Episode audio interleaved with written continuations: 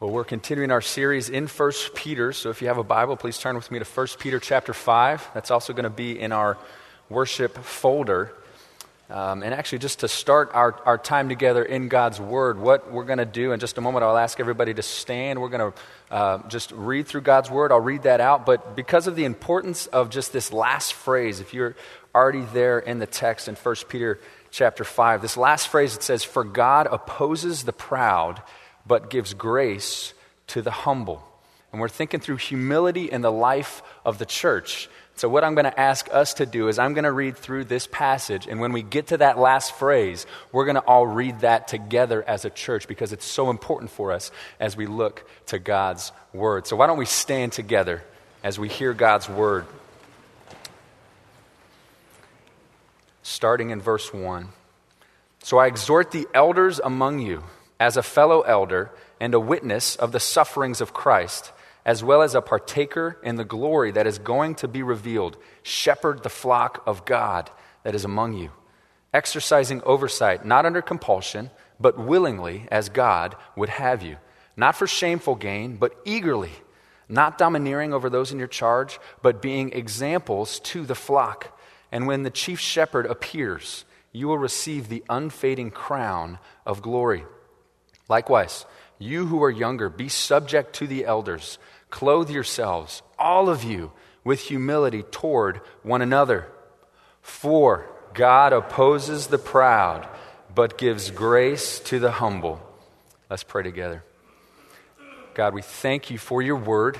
Pray that you'd help us to come to it humbly, to receive it, to listen to it, to be fed by it, uh, and help us to listen today. In Christ's name we pray. Amen.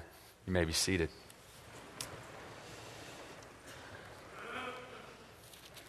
Well, my wife uh, knows very well that uh, I am not any good at puzzles. Um, it's probably because I just get really easily frustrated. And I find that it's easy to get those edges around in, in a puzzle, but often I come across a, a piece and I'm just wondering where in the world does this fit? Why, why is this piece here?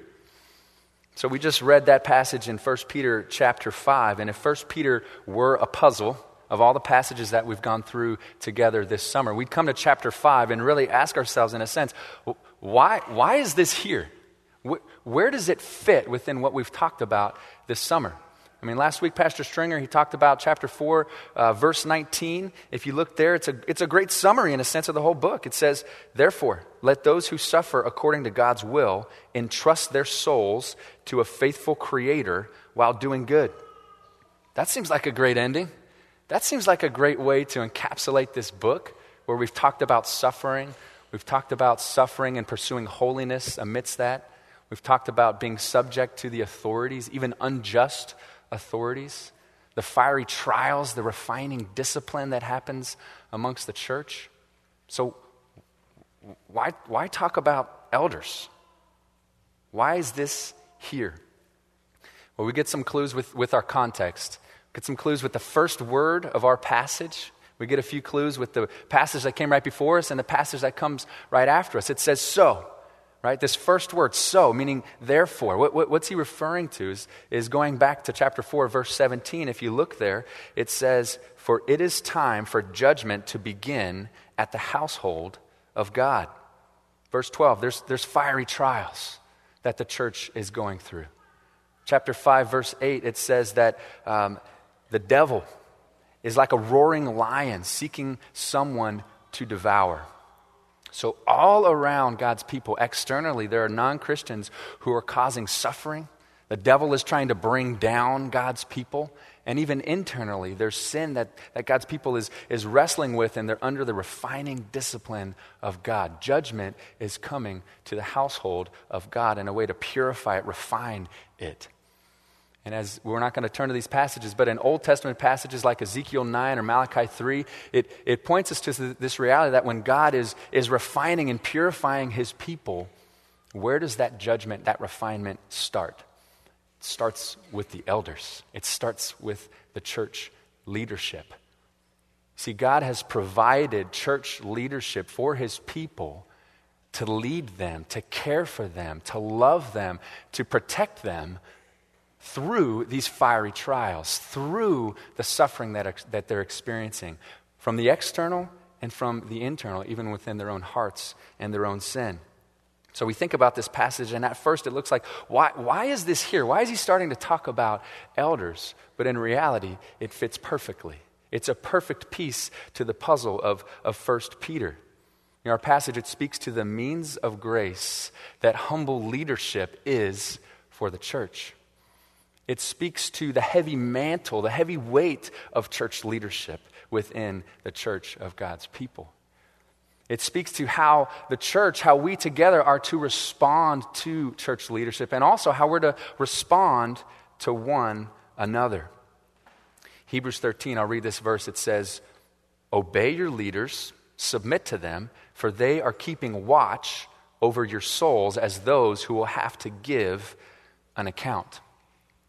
I read through the story of a, a church. An elder was giving an, an, account of a woman in their church who came to their church, and he described her as somebody who had a rebellious and, and loose lifestyle. Um, but as she encountered the church, she, she made a profession of faith. She started to get integrated into the life of the church, but, but very quickly she went back to her old habits. She went back to her old ways, and she started to abandon the church. She started to leave the church and, and, was nowhere to be found, but her name continued to come up on the roll, on the list of those who were in the church. But she was far gone. But a few years later, uh, she comes back on the doorsteps of the church, um, and um, she's actually close to her, her death.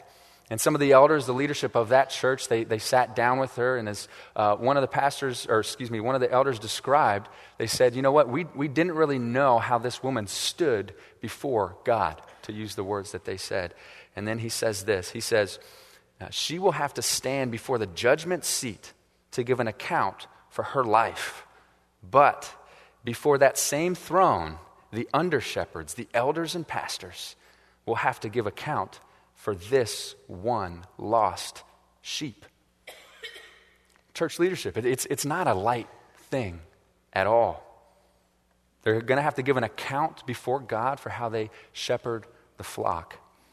And the reality is, the church needs faithful and humble leadership to care, to protect, to love, to guide, to lead, and to help prepare the church to meet their Creator. So, what does faithful, humble leadership look like? What does it look like for the church to respond to that leadership? What does it look like for the church to interact and respond to one another? Well, our passage is going to be very clear that the distinctive marker of all of those roles of the leadership and of the relationships in the church is humility, is humility within the life of the church. So we're going to look at three things. First, it's humility in Peter's example. And then, secondly, we're going to look at humility in church leadership, and we're going to end with humility in all relationships in the church. So, in these verses, they're, they're spoken to the elders, described as overseers, described as shepherds, as shepherds, as, as we read out. And in our context, the shepherding role, overseeing role, it's, it's found in the, the pastors and the non vocational elders within our midst who are taking on this responsibility and this role. And Peter's speaking in the form of an exhortation, a charge to the church here. So let's look at verse 1 as we see our first point of humility in Peter's example. It says, So I exhort the elders among you as a fellow elder and a witness of the sufferings of Christ, as well as a partaker in the glory that is going to be revealed. You know, Peter, he's calling for this faithful, humble leadership. And here we have, we, we see his own very tone as one who takes on humility. You know, we're not going to look there, but at chapter 1, verse 1, he describes himself as an apostle, an apostle speaking to this church. But here, how is he describing himself? He describes himself as a fellow elder. He's coming alongside them and saying, Hey, I'm right there with you. I'm a fellow elder right there alongside you. He's, he's, in a sense, putting himself on their level and he's practicing what he's preaching to them by approaching them humbly as a fellow elder, a witness of the sufferings of Christ, as a partaker in the glory that they too also will receive. So he's practicing what he's preaching, but also, Peter is an example of God's transforming grace. Think about Peter for a moment. When Christ was there, when he was alongside Christ, he was a very bold man. He was ready to follow Jesus to the ends of the earth. But toward the end of Jesus' ministry and his life, where do we find Peter? We find Peter before a servant girl denying Jesus three times. Peter walks away, racked with guilt and fear and filled with tears because he, he betrayed Jesus and his master dies on the cross. But after the resurrection, Peter meets Jesus and has one of the most beautiful breakfasts there probably ever was, where he and some of the disciples sit there with the resurrected Lord, the resurrected Savior, Jesus Christ. And you know this conversation be, be, between Jesus and Peter. Jesus looks at Peter and Jesus says this He says, Peter, do you love me? Peter said, Yes, yes, Lord, you, you, you know I love you. Jesus looks at him and says very tenderly, Feed my lambs. Says, Peter, Jesus says, Do you love me? And Peter says, Yes, Lord, you, you know that I love you. And Jesus says, Tend my sheep. And then Jesus says a third time, Peter, do you love me? He says, Yes, Lord, you know that I love you. Feed my sheep. We have Jesus restoring and redeeming Peter here. Jesus turning a sinner and transforming him into somebody who will serve the king and serve God. You know, here's a man, a fellow elder who knows failure, and yet he also knows the grace and the love and the transforming power of Jesus Christ. He knows his need for the Savior as he leads the church as an elder. You know, the love and the grace of Jesus, it propels sinners into service for Christ. That's true for the leadership of the church, but I also think it's true for the Christian life. Is that God's grace, God's love is so powerful, so transforming, that it can take any sinner and transform them into somebody who can serve the king. And here we have a humble example of Peter coming alongside the leadership of a church and saying, Hey, I'm a fellow elder. I'm one who knows the grace and love of Jesus, who needs the grace and love of Jesus Christ. We see this humility in Peter's example. So, with that framework, he moves right into his exhortation in verses 2 through 4. Humility, calling for humility in church leadership. Let's read those verses out again. It says, Shepherd the flock of God that is among you, exercising oversight, not under compulsion, but willingly as God would have you, not for shameful gain, but eagerly, not domineering over those in your charge but being examples to the flock. And when the chief shepherd appears, you will receive the unfading crown of glory. So, humility in church leadership. What's, what's the responsibility of church leadership? What's to shepherd God's flock, to exercise oversight over God's flock. I have a friend in, in Texas who's a rancher. And he, uh, he came up to visit a few months ago and he was telling me a little bit about his work. And he pulls out his phone and he shows me this picture uh, of a calf, one of, one of his calves. But it was actually a very sad picture because um, a coyote had come and killed and basically devoured uh, this, this little calf. And as I was thinking about that, he was kind of really torn up by that and, and beat up by that. And I was thinking, okay, I, I, I get that. I mean, this is down the road, this is going to be profit for him. And he's, he's losing profit, right? With this calf that, that was uh, devoured by a coyote. But then he started to continue to speak, and the reality is, finances and profit didn't come out of his mouth at all. But what he said is, you know what? This calf, this happened under my watch. You know, I, I, my responsibility is to raise up this, this cattle, to raise up this, this calf. And, and this cattle, this calf was, was devoured. How much more is that for, for God's people, for the leadership in the church? It's that the leadership is not there just to make sure programs keep running, but the leadership of the church is to care for people's souls. That's what we see here is to shepherd the flock.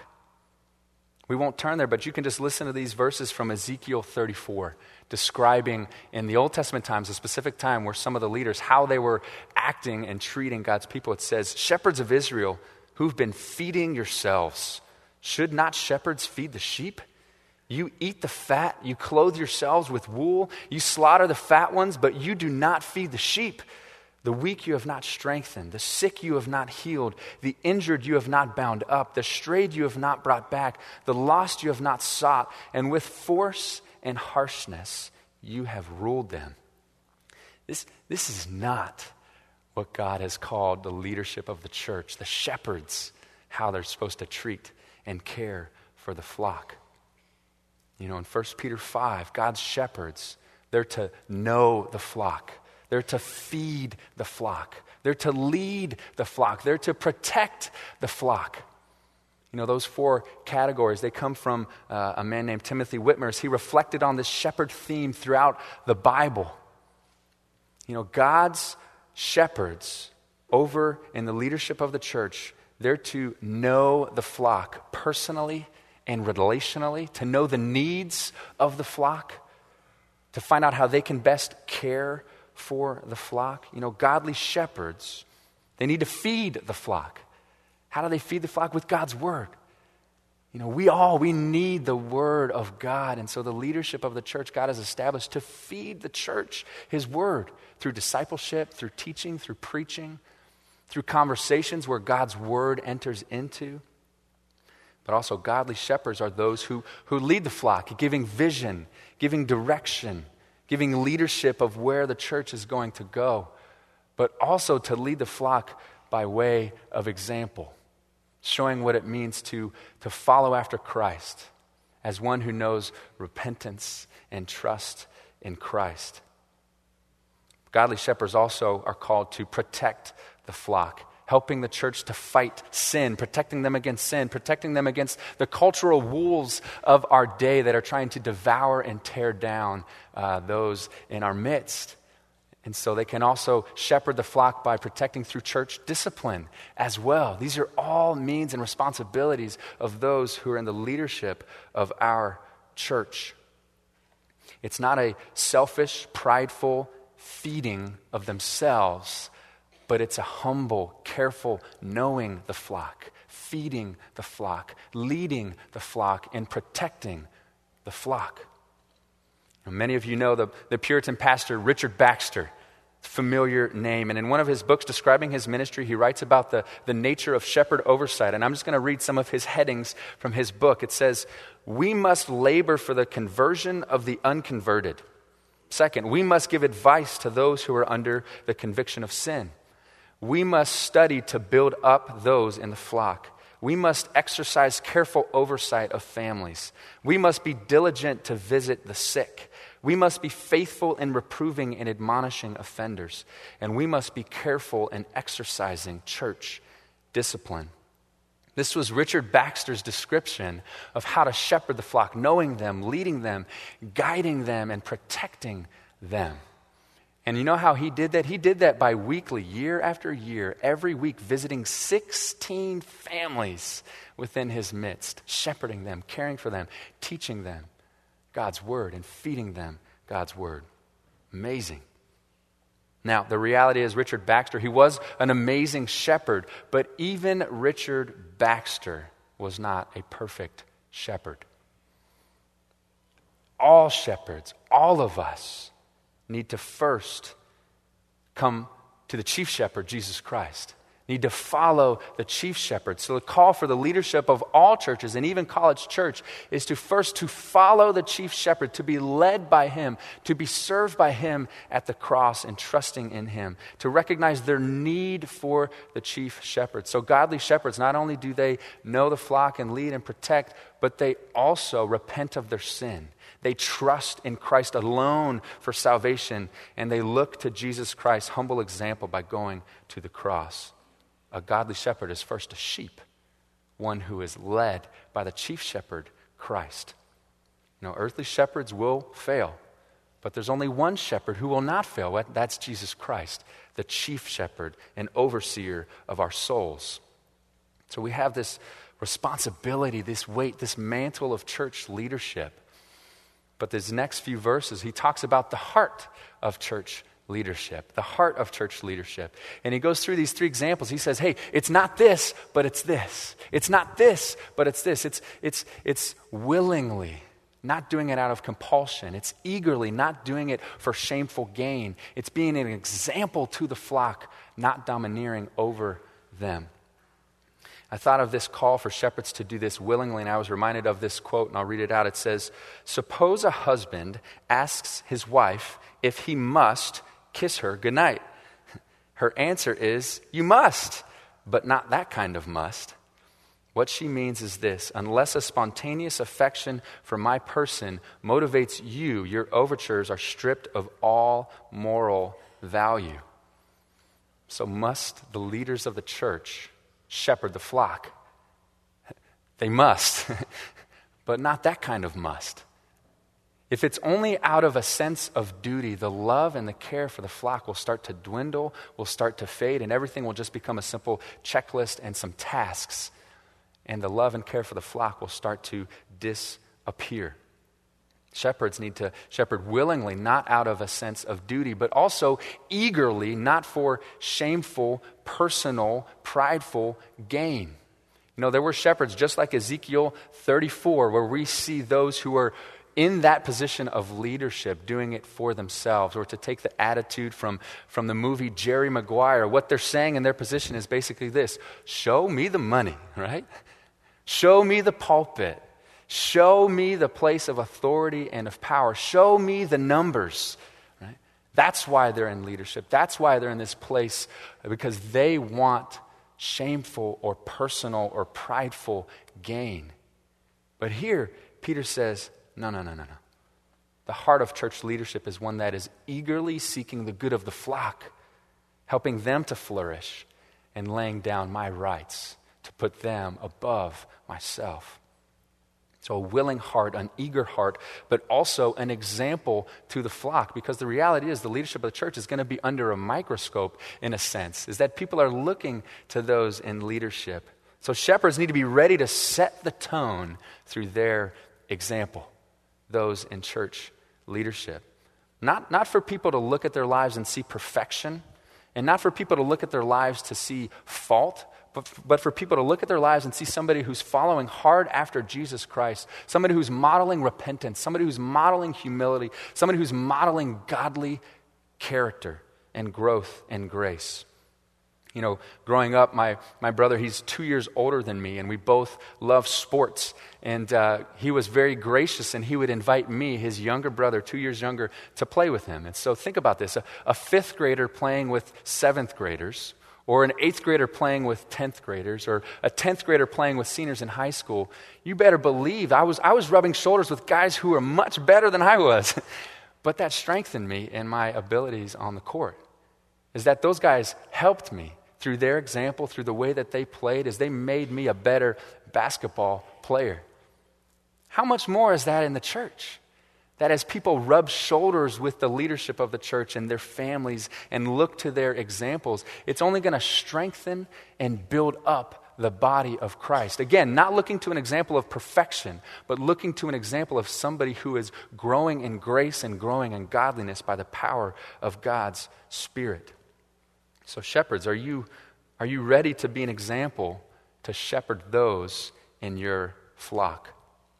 You know, I think of uh, some of the, the elders in our midst who uh, meet with engaged couples or those who are newly married, just like Eric, right? Like we heard. Um, and they're, they're giving godly wisdom. They're setting a godly example of what it means to, to live in a, a faithful marriage to one another over years. Think of elders in our midst who are walking al- alongside people going through very difficult waters, but they're entering into that, giving up the time in their busy schedule to care for those people. Think of an elder in our midst who's inviting 80 high school students over to their house, inviting them into their life to just enjoy fellowship and grow together, being an example to these high school students. And think of leadership who's giving radically and generously above and beyond their means to support and care for the church. So, by God's grace, in God's strength, The leadership of the church is called to set the tone, to set an example for the flock. So, this is a, a heavy mantle. This is the heart of, of church leadership. And, and, and why would somebody pursue this if it's so heavy, if, if they're called to this task? Well, it says in verse 4, it says, you know what? When the chief shepherd appears, you will receive an unfading crown of glory, and that it's, it's worth it. It is going somewhere, it is leading somewhere. So, what are some applications from this section here? Well, elders, very clearly, like we've already talked about, shepherd the flock. Those who are in church leadership, shepherd the flock, exercise oversight. And it's, it's not your flock. It says shepherd God's flock. It is God's flock and God's people. Be examples for the flock. You know, as I've sat under this passage this week in, in preparation, thinking about what it's calling from me personally as a pastor of many high school students, I was convicted about my responsibility to shepherd these students. I was reminded, you know, I only have four years with these kids, these students, these young men, these young women. I have four years. And it's my call, my responsibility to care for these students who are dealing and wrestling with depression. It's my responsibility to care for these students who are dealing with issues of purity or issues of pornography and help counsel them and point them to Christ.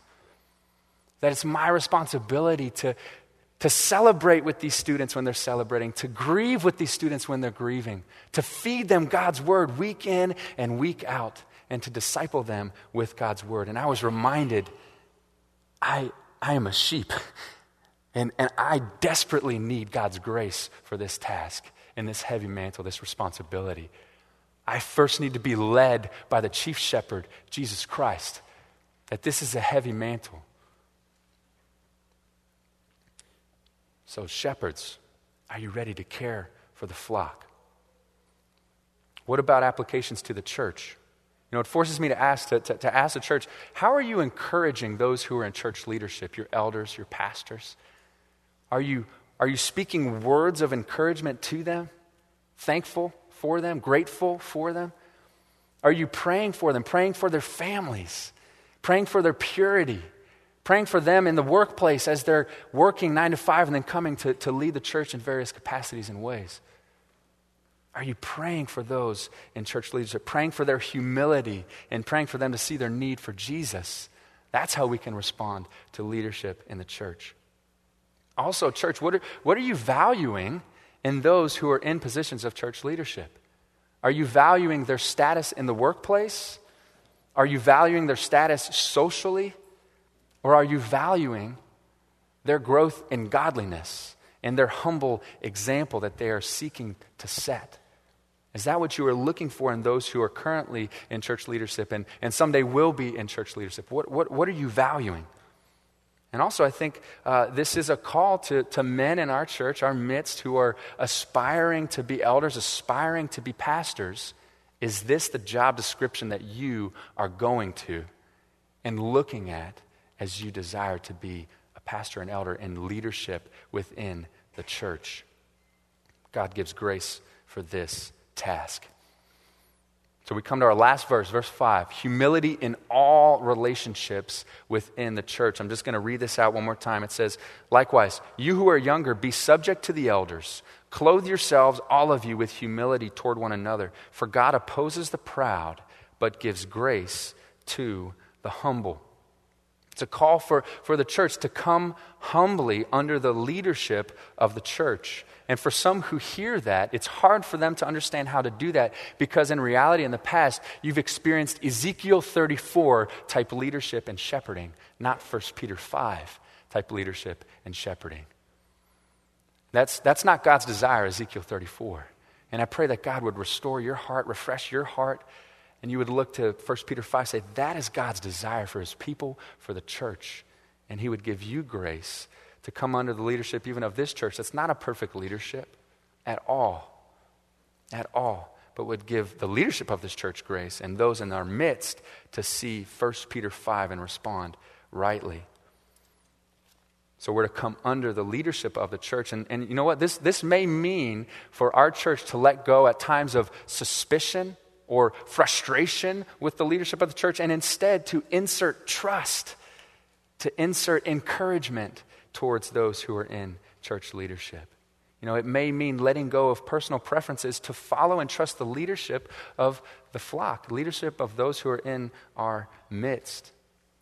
You know, there are probably things in our church that are different or difficult to you, but submission to elders, submission to the church leadership, what it means is that, you know what? I'm letting go of my desire for my way to always win out. And instead, I want the good of the church to be up front.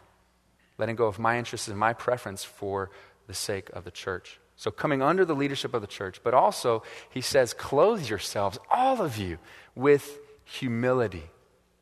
How do we do that? How do we foster that attitude? How do we foster that sense of humility in the church? Well, the church must be shaped by the humility and service first of Christ.